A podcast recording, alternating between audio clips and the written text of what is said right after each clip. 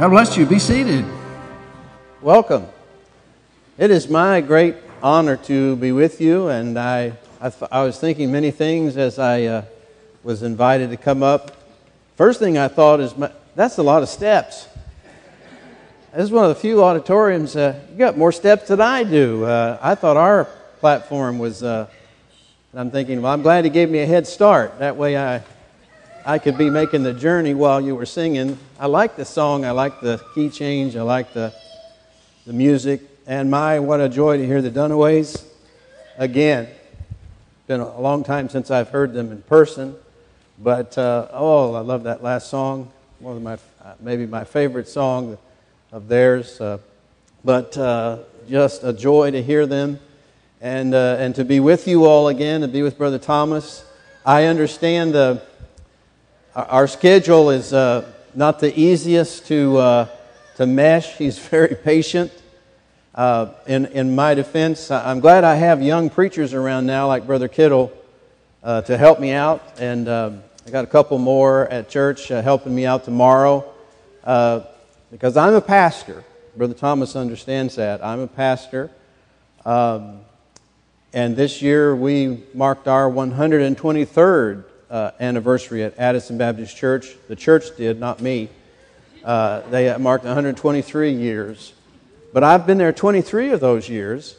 This year I passed my halfway mark of my pastoral ministry, half of it have been at Addison.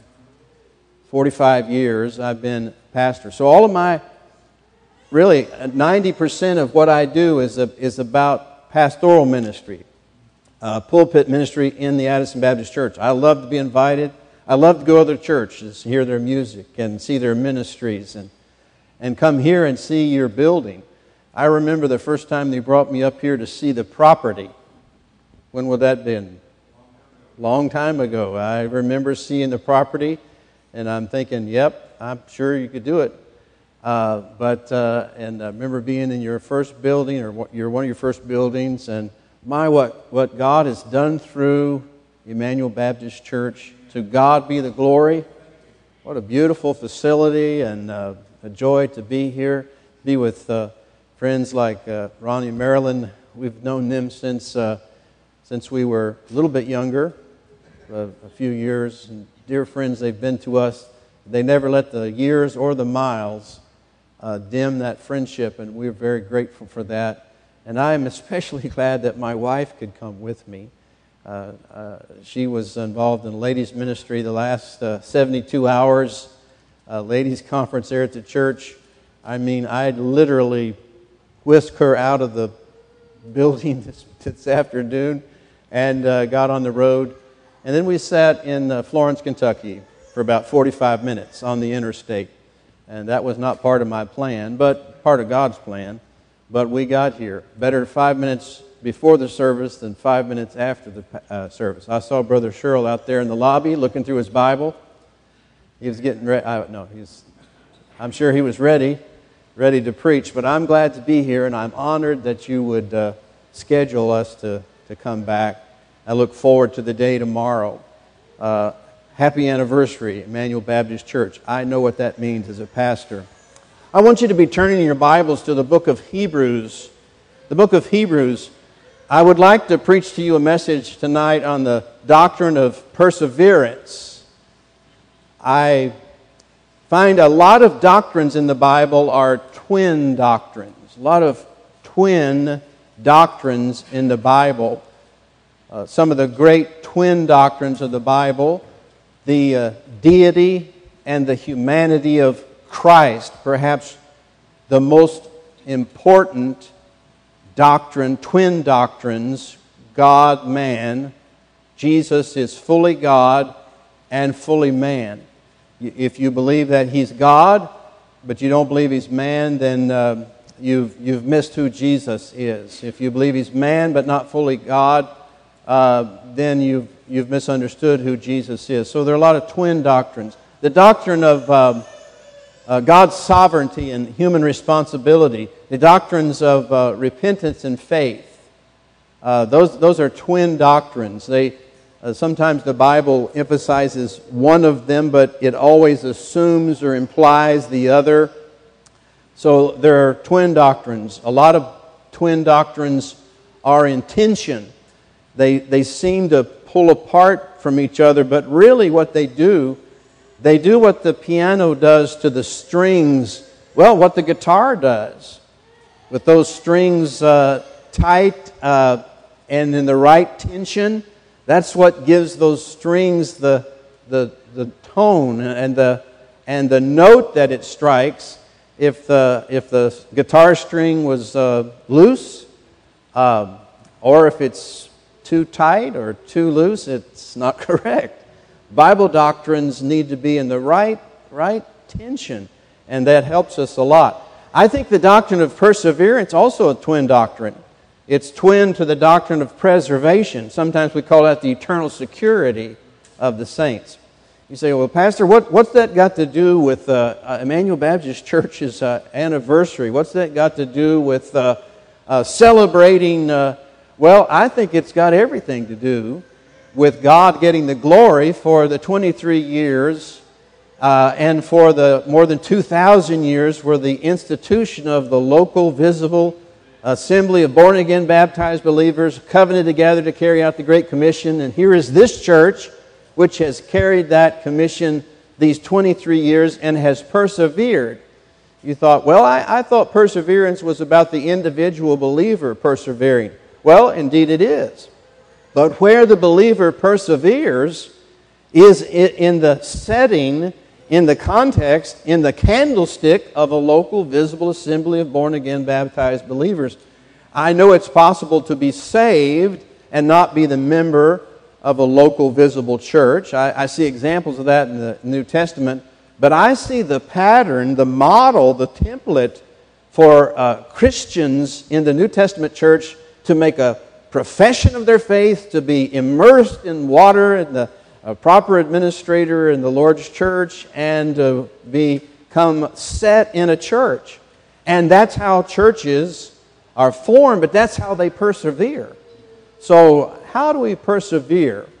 Uh, what keeps us uh, continuing? What helps us to endure?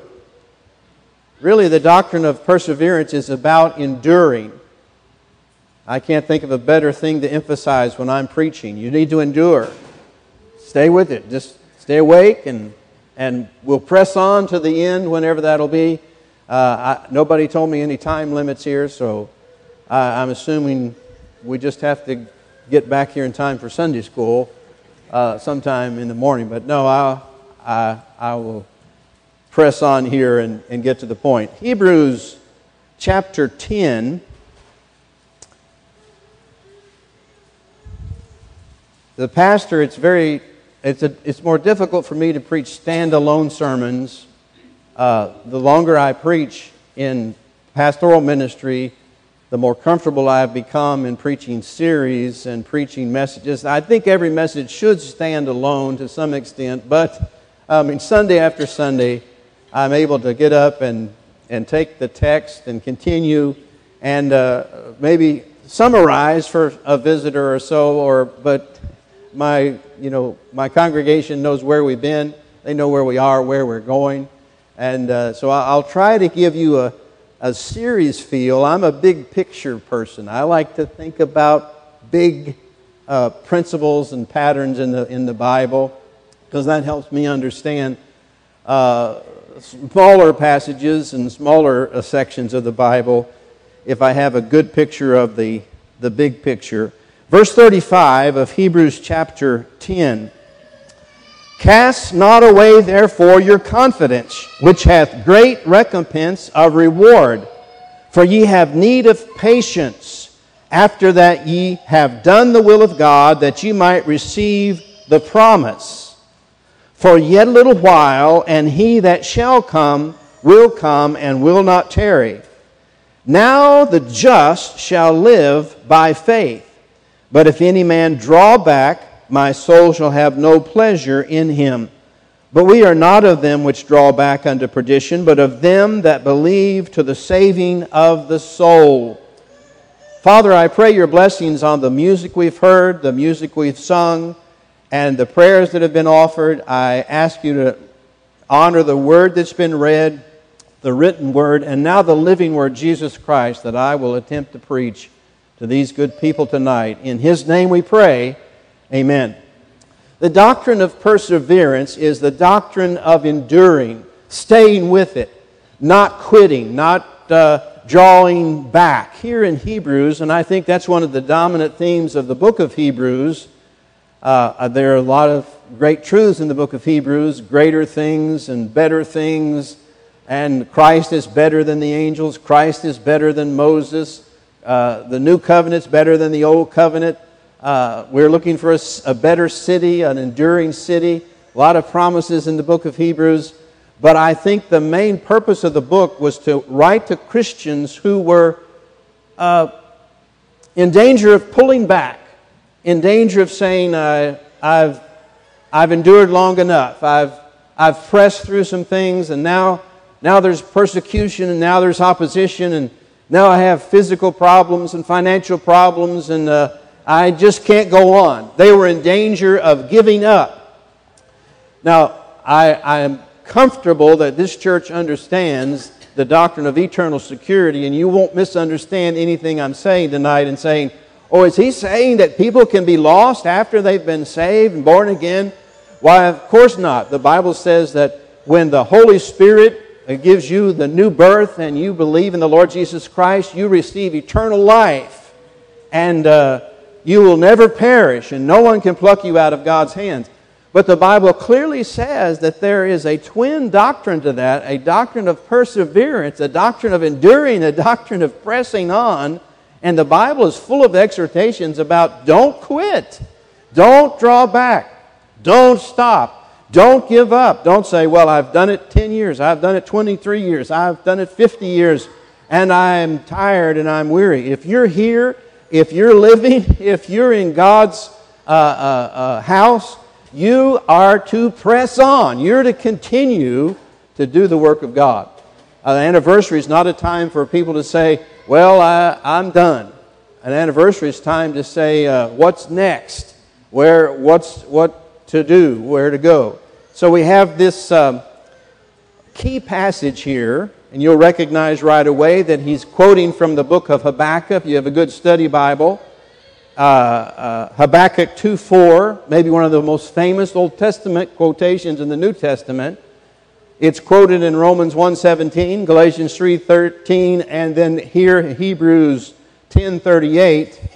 The Bible quotes that uh, gospel in miniature there in that minor prophet, "The just shall live by faith." Warren Wiersbe said that Romans 1 is about the just, and the Galatians 3.13 is about living, and uh, then Hebrews is about how we do it by faith. I, I think he's, he's on to something there. I think there's an emphasis in Romans about justification. There's an emphasis in Galatians about living out your faith. And then here, you're going to see an emphasis on what is faith? How, how do you believe? What, what does it mean to believe? What causes us to doubt? What causes us to be discouraged? What, cause, what trips us up? What uh, causes us to fall out of the race, if you will? Because if you look at Hebrews 10 uh, 39 says, We are not of them which draw back unto perdition, but of them that believe to the saving of the soul. Then you look over in chapter 12, Hebrews 12.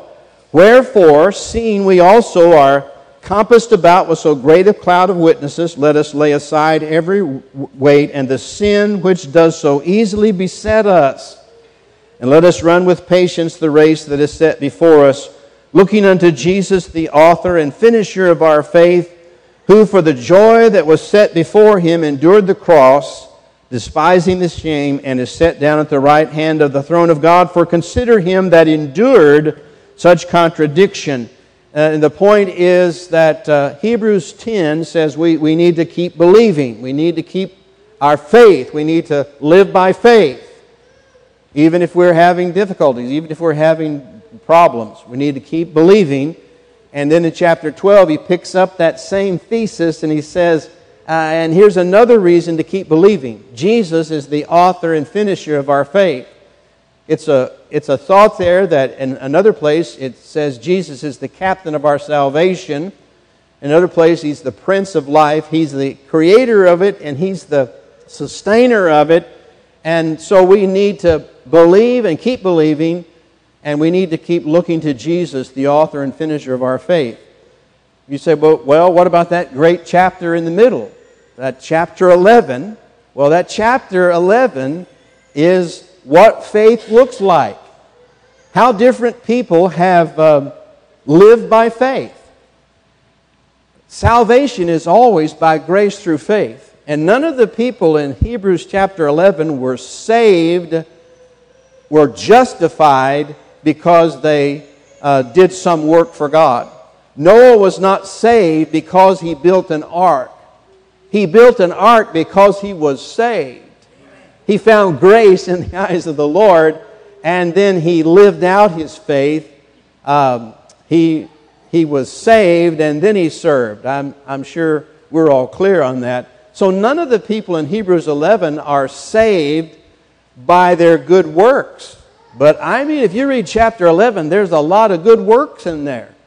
there I mean, there's arks and there's exoduses and there's and there's giants being slain and there's uh, Passovers being kept and Red Seas being divided and I mean, there's just it's just a veritable treasure house of amazing things that believers were uh, blessed of God to do. And chapter 11 is uh, sort of the manual on what does it look, what does faith look like? Well, it's the same faith, but it, it looks differently in different people's lives. It's not a different faith, it just looks different in different circumstances and different situations and different people. And part of the problem with perseverance is that we take our eyes off of the, uh, the God in whom we're to believe and we start looking at other people and we say, well, my faith doesn't look like their faith. My situation looks differently from their situation. One of the most pernicious errors of our day is the idea that, well, if you're uh, got enough faith, you'll be rich, financially rich, and physically well. It's called the health and wealth gospel. It's very popular. It's also very false. But I understand the attraction. I, I, mean, I understand the appeal. But it's very discouraging to think, well, if faith makes you rich and well, how come I'm poor and sick? Or how come this other, maybe you're fine? I don't want to suggest that maybe, well, what about this other poor fellow, though? say, well, he just doesn't have the faith. He just not a believer. Really? Hebrews chapter 11 would beg to differ. I want to spend just a few moments here in the middle of Hebrews chapter 11 comparing and contrasting just two of the heroes of faith. And then in conclusion, we'll look at a, at a few others. But I want you to look first with me tonight in Hebrews chapter 11 at the two great benchmarks of the sojourn in Egypt. I'm comfortable you know about the family of Jacob making their journey to Egypt, and there they grow from a family of about 85. And as centuries go by, the, the people of Israel, the children of Israel, grow into a nation of some two or three million people. But there's a key passage here, and that's verse 22. By faith, Joseph. Now, this is not Joseph, the guardian of the baby Jesus. This is Joseph in the Old Testament. He's very famous in the Old Testament. One of the most uh, talked about persons in the book of Genesis, that Joseph, when he died, made, made mention of the departing of the children of Israel and gave commandment concerning his bones. Then, verse 23 by faith, Moses. And then it gives several verses to Moses. And uh, verse 27, it says, By faith he forsook Egypt, not fearing the wrath of God, for he endured as seeing him who is invisible. There's that word endured again. Perseverance is about enduring. It's about staying with it. It's about keeping on. It's about going forward. It's about starting 23 years ago uh, and, and pressing on as a local visible assembly of the Lord Jesus Christ. And that's where you are. That's what you've done. And you need to continue. You just need to keep going forward. You just need to keep enduring. What is this juxtaposition uh, of, of, of, Moses and, jo- and Joseph? Uh, notice, first of all, how they're alike. First of all, they're both believers. We all agreed? Are they all are they both heroes of faith? Just nod your head. They're both there Hebrews chapter 11. Joseph's a hero of faith, Moses a hero of faith. Both believers. Both of them experienced the prestige of Egyptian royalty. Both of them knew what it was to wear royal insignia and to have uh, be exalted in the house of Pharaoh. They both knew firsthand the glory of, of Pharaoh's house. Both men endured persecution and rejection by their own brethren at some point in their life. You know about Joseph and his brothers. Uh, Moses also was rejected by his brethren. Uh, so they experienced some similar things. They both suffered through times of deep disappointment.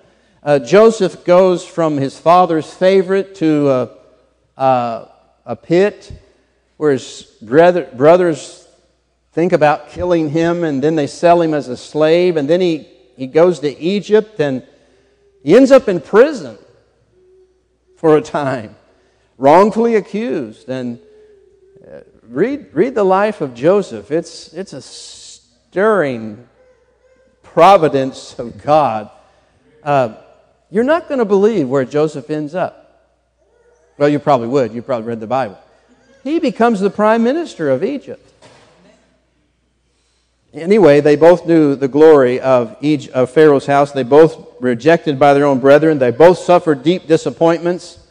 Moses spends 40 years in Pharaoh's house. Then he spends the next 40 years in the backside of the desert keeping his father in law's sheep, which means he didn't have any sheep. He was just a shepherd, he was just a helper. And uh, he went from glory to poverty. And um, he's 80 years old when God calls him back to lead his people out of Egypt. So he knew what it was he probably spent longer in the wilderness than Joseph spent in prison, but they, they both knew what it was, maybe to wonder, like, what's God doing with me? What, what is God going to do with me? Is God going to do something with me? Um, so they have that in common. They have a couple other things in common. They both just demonstrated faithful persistence in assignments. Joseph, in that prison, became a prison steward. He was faithful wherever God put him. Didn't matter if it was Potiphar's house in prison or later on in Pharaoh's house. Joseph was faithful. Moses also was faithful. I think he kept his father in law's sheep well. I think he learned that wilderness well. I think he learned how to shepherd and lead uh, and in, in, the wilderness, and God taught him and trained it, and trained him and prepared him, and they both served wherever they were. Both men rejected the pleasures of sin and chose to serve God over sin. Don't, don't uh, gloss over that. Both men made courageous decisions to, to serve God instead of the pleasures of sin. Both had opportunity to seek the pleasures of sin, but both of them chose serving God over the pleasures of sin. Joseph fled from Potiphar's wife, and Moses fled from Egypt. Both men are pictures or types of Christ, one Puritan wrote. Joseph is the father's favorite, rejected by his brethren, betrayed for a price, endures temptation, suffers terrible injustice, becomes a deliverer, and ultimately is exalted among, above all his brethren and becomes the Savior of his world. Physically, Joseph saved his world from famine. He's a picture of Christ, who's the bread of life, who spiritually saves all who believe in him from spiritual famine. Moses was the shepherd of Israel, endangered at birth. He laid aside royalty for the work of redemption, performed great miracles, and led his people in a great exodus from bondage. He's a picture of Christ. You see that? They're both pictures, types of Christ. You know, when Moses and Elijah meet with Jesus on the Mount of Transfiguration, you know the subject of their conversation? The subject of their conversation, Luke says, they spoke of the coming decease, or it's, it's the same word that means exodus. Moses and Elijah knew that Jesus was going to accomplish at a deliverance from sin on the cross. That's what Moses and Elijah were looking forward to in faith. But Moses and Joseph are both pictures of Christ. Notice quickly now, they were different though. This is where I get into this endurance. How can we continue? We, we look at others and we see, well, they're believers and this good thing happened to them, or some bad thing happened to them and maybe they're not believers, or we apply that to ourselves. Notice quickly with me Joseph received royalty in the latter years of his life. His first years were difficult, and he became Pharaoh's prime minister. Moses received his royalty in the beginning of his life. He was adopted by Pharaoh's daughter. Some people believe he was uh, Pharaoh in waiting. Sort of like the Prince of Wales, you know, the next, the next king. Maybe he was, but I know he was Pharaoh's daughter's adopted child. And uh, that puts you pretty high up there on the uh, succession. but it's flipped. Moses early enjoys Pharaoh's house, and Joseph later enjoys Pharaoh's house. Joseph brought Israel into Egypt. Remember? They're starving to death up in Canaan, and Joseph makes arrangements for his family, his father Jacob, and his brothers and his sisters to come to Egypt, and there they survive. Not only do they survive, but they're given Goshen, the fair and blessed land, the best land in Egypt, and they become a great people. And Joseph is instrumental in bringing them to Egypt. Moses is the one who gets them out of Egypt. Now, stop for a minute and say, which one was right? Joseph brought them to live in Egypt, and then Moses, he makes them leave Egypt. You say, well, the circumstances were different. You'd be right. The fact of the matter is that Joseph was right to bring them to Egypt, and Moses was right to take them out of Egypt. What's my point? When you look at another believer and you say, uh, Are they trusting God? Are they serving God? Their circumstances are different, their situation's different, their, their accomplishments are different. Well, they could both be serving God, they just might be different. Their faith is the same, but their, their perseverance looks different. Joseph delivered Egyptians through a famine, Moses destroyed Egyptians in a flood. Joseph prophesied Israel's departure, Moses performed that departure. Joseph served God by living in Egypt, and Moses served God by leaving Egypt. See how obvious that is? But they're both heroes of faith. They're both persevering, they're both enduring. All you Bible students will quickly say, yes, well, uh, uh, it was a different Egypt when Joseph was there. Yes, so much so that when Moses comes on the scene, the Bible says the problem was that there was a Pharaoh in Moses' day who didn't remember Joseph. So Moses lives a long time after Joseph, and uh, Israel's no longer the favored uh, guest, they're slaves. It's a total different picture, total different situation. Sometimes we look at Christians in different generations and different geographies, and we think, well, those, uh, those Christians, sometimes Christians in yesteryear packed up lock, stock, and barrel and moved the whole church.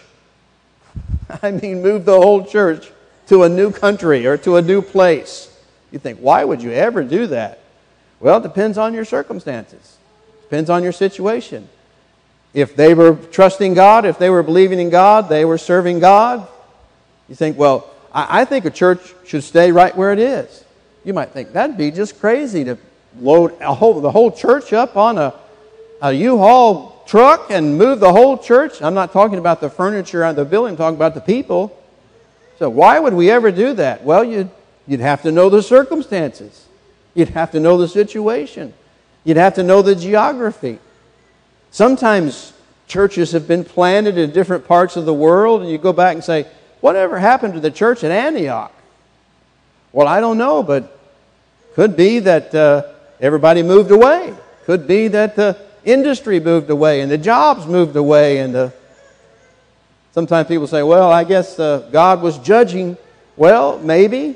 Or maybe just moving people west to Europe and the, uh, to the Americas. I don't know. My point is, you have to understand when you look at other Christians, endurance may look different. Some Christians are enduring, but they're in a hospice bed. Some Christians are enduring and they seem to be prospering financially and physically. You say, well, which one's right with God? They may both be right with God. They may both be out of fellowship with God. You can't judge from the circumstances. Joseph and Moses, boy, they're different. One's bringing them in and one's taking them out. They're both serving God.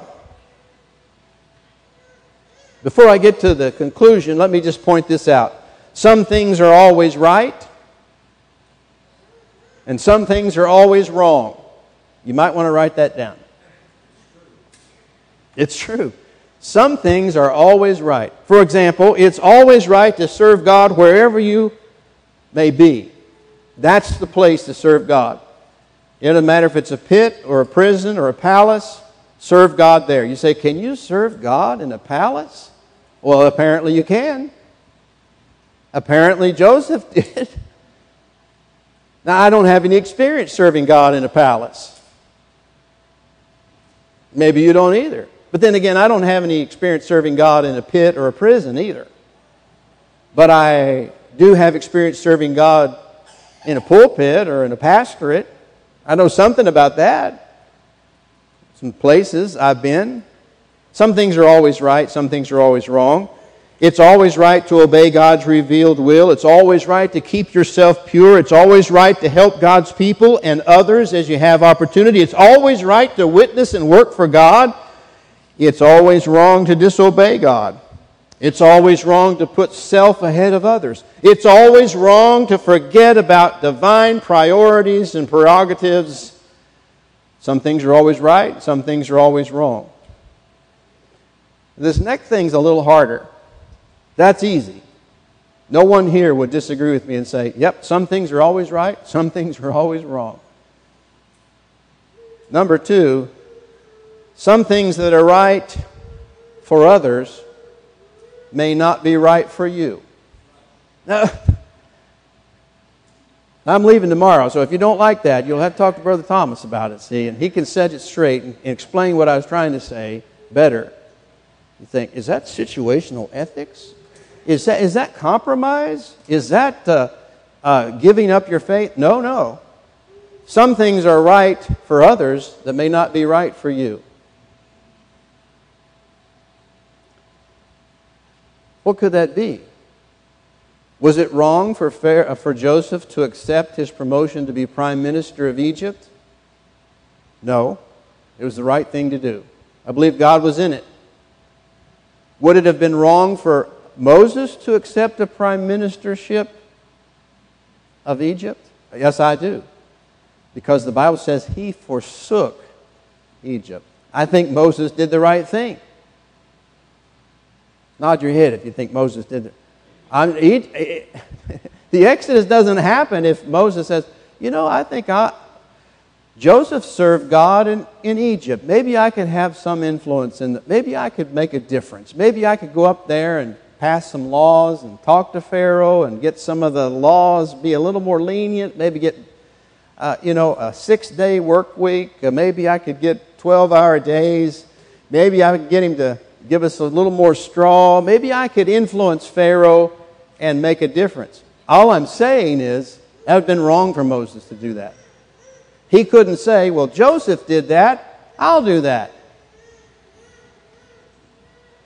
You know, there are a lot of principles here. Some might say, well, I, I think I'll do this.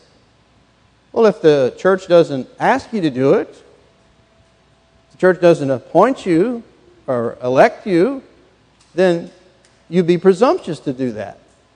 You say, well, I think I'll just go up there and lead the singing myself. What kind of, but we only need one. In other words, now it could be great things or simple things. I'm not talking about Laodicean Christians who don't care and are lukewarm. I'm talking about discernment. I'm talking about Christians who can.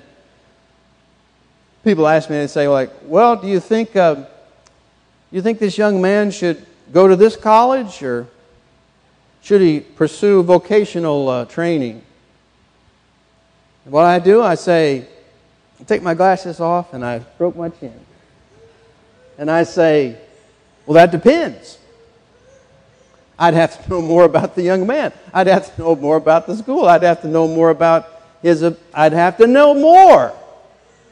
Think, well, everybody should go to college, or everybody should learn a trade, or everybody should. No.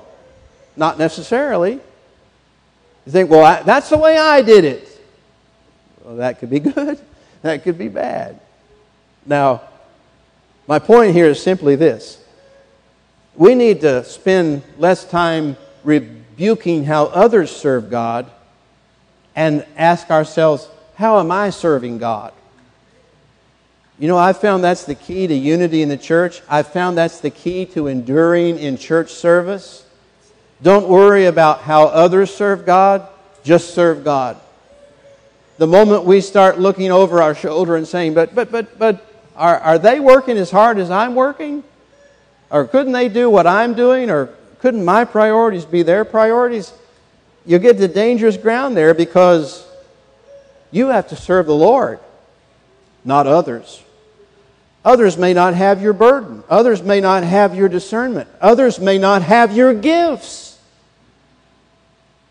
Had a lady one time say, I don't understand why this lady doesn't want to teach Sunday school.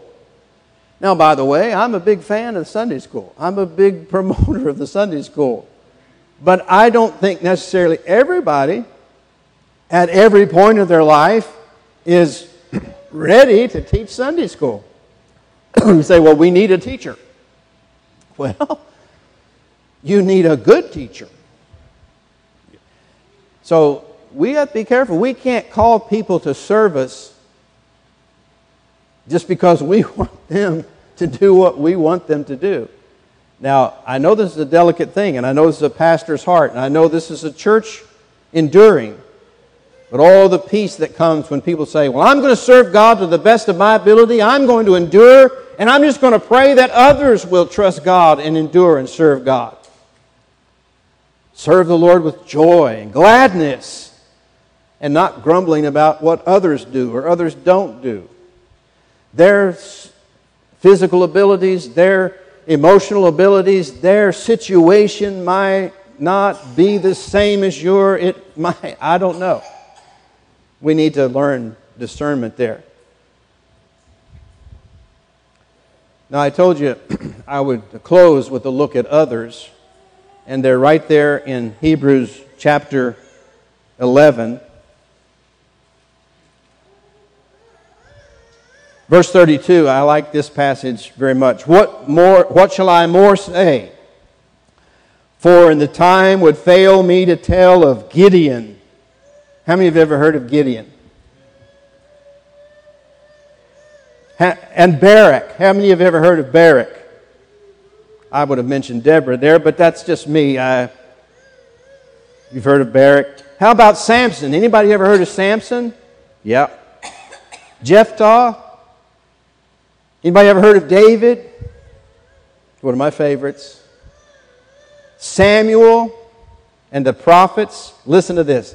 Who through faith subdued kingdoms, wrought righteousness, obtained promises, stopped the mouths of lions quenched the violence of fire, escaped the edge of the sword, out of weakness were made strong, waxed valiant in fight, turned to flight the armies of the aliens. Women received their dead, raised to life again. Now that sounds like faith to me. Does it sound like faith? Does it sound like victorious faith?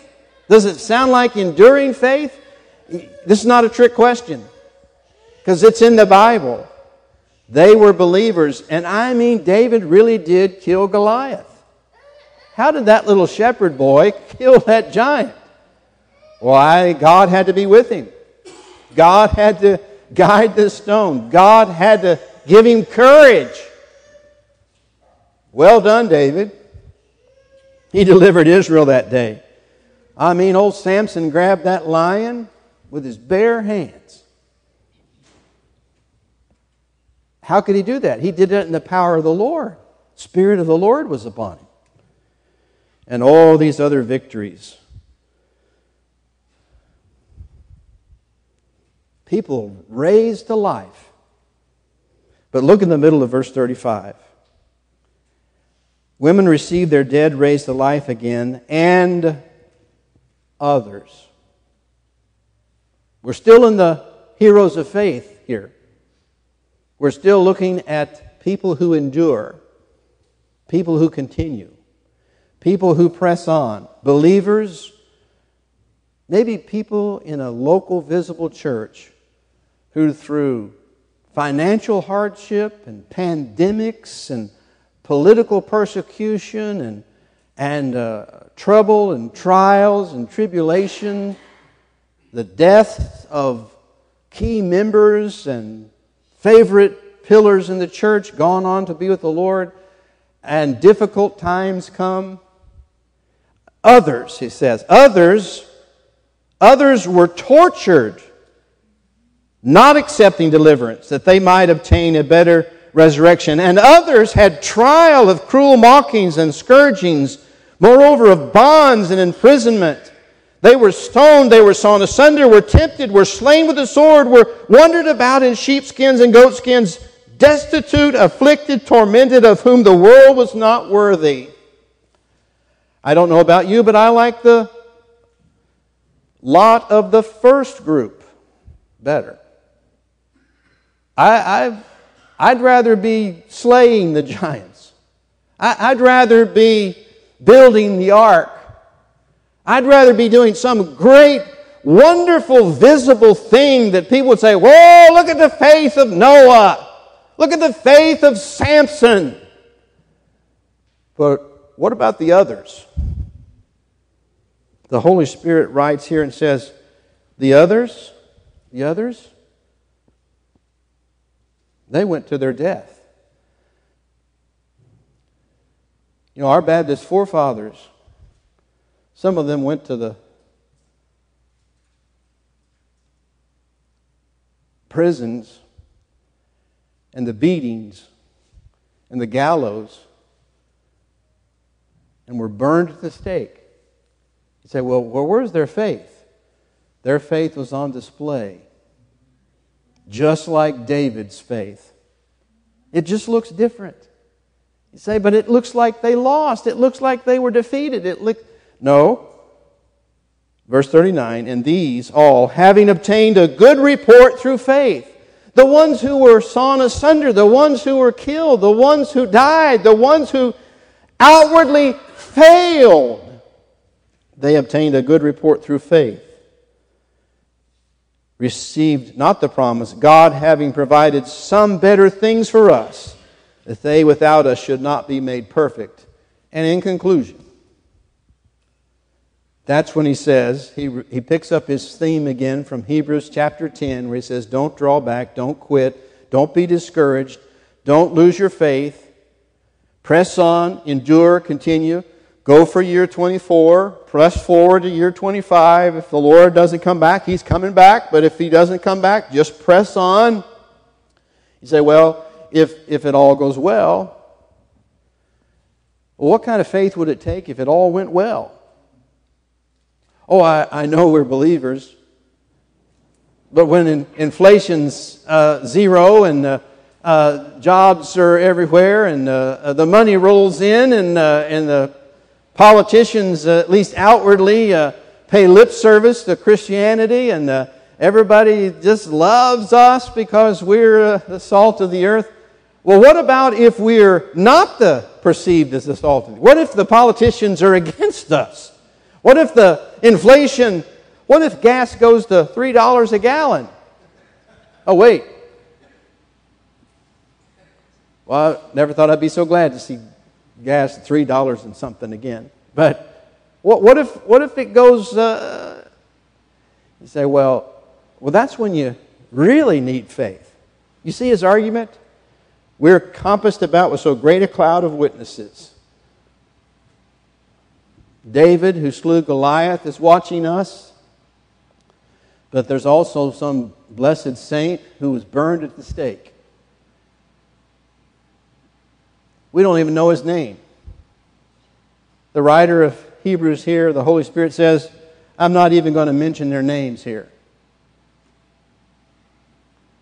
Because I got to tell you, there's probably a lot more of the others than of the first group. That's just my observance of history. There's a lot of others who suffer, maybe more so than those who succeed in the eyes of the world. I don't know what God's plan and purpose is in your life and my life sometimes. I don't know what blessings. I, I know, I look at my life, I see the blessings. God's been so good to me. I look at this church and see what God's given to you, given each, you all to each other as members, given you a pastor who loves you, given, given you the Word of God, and given you the bread of life, and saved you, and set you like a precious stone in a, in a church of the Lord Jesus Christ. I know you're blessed, but I, I know it comes at a cost. I know it comes at a physical cost. I know it comes at a cost of finances and, and weariness and, and struggle and difficulty and hardship.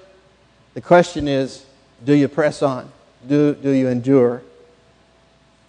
And I just love the way he ends this argument because he says, All right, all right, I told you about David and Samson and the others. Let's look to Jesus. Well, that settles the argument, doesn't it? say, well, I, I'd rather be a David than one of the others. And it's important that you know that David and the others are both believers and they're both receiving the promise eventually. He says, Let's look unto Jesus, the author and finisher of our faith. He endured the cross, despising the shame, and is set down at the right hand of the throne of God. Consider him that endured such contradiction of sinners against yourself, lest ye be wearied and faint in your minds. That's where he closes the argument, I think. Don't draw back. Don't quit. Don't give up. Don't grow weary in well doing. Look to Jesus, the author and finisher of our faith. Emmanuel Baptist Church, you need to press on. You need to mark your anniversary and celebrate your anniversary and say, God being our helper, God being our uh, Savior, God being our captain, our Lord, we're going to press on. We're going to endure. Don't know what the future is. Don't know what the situation, don't know what will happen. Don't know much about tomorrow, but we know who holds tomorrow. We're going to press on. Press on, Emmanuel Baptist Church. Father, I pray you would hear our cry tonight. We can be so fickle and so uh, uh, frail sometimes circumstances and opposition can make us faint and we get weary, even in well doing sometimes. Sunday school teachers who year after year struggle and maybe are discouraged. Pastors who pour their hearts and souls into preparing sermons, and sometimes it seems as though people are not listening or people are not hearing. Father, Help us remember that we serve you, that we look to you. And oh, how we praise you for enduring the opposition and winning the victory of our salvation on the cross. And you endured. Jesus Christ endured and is now set down the Father's right hand. Father, bless this church, bless this pastor, bless this people.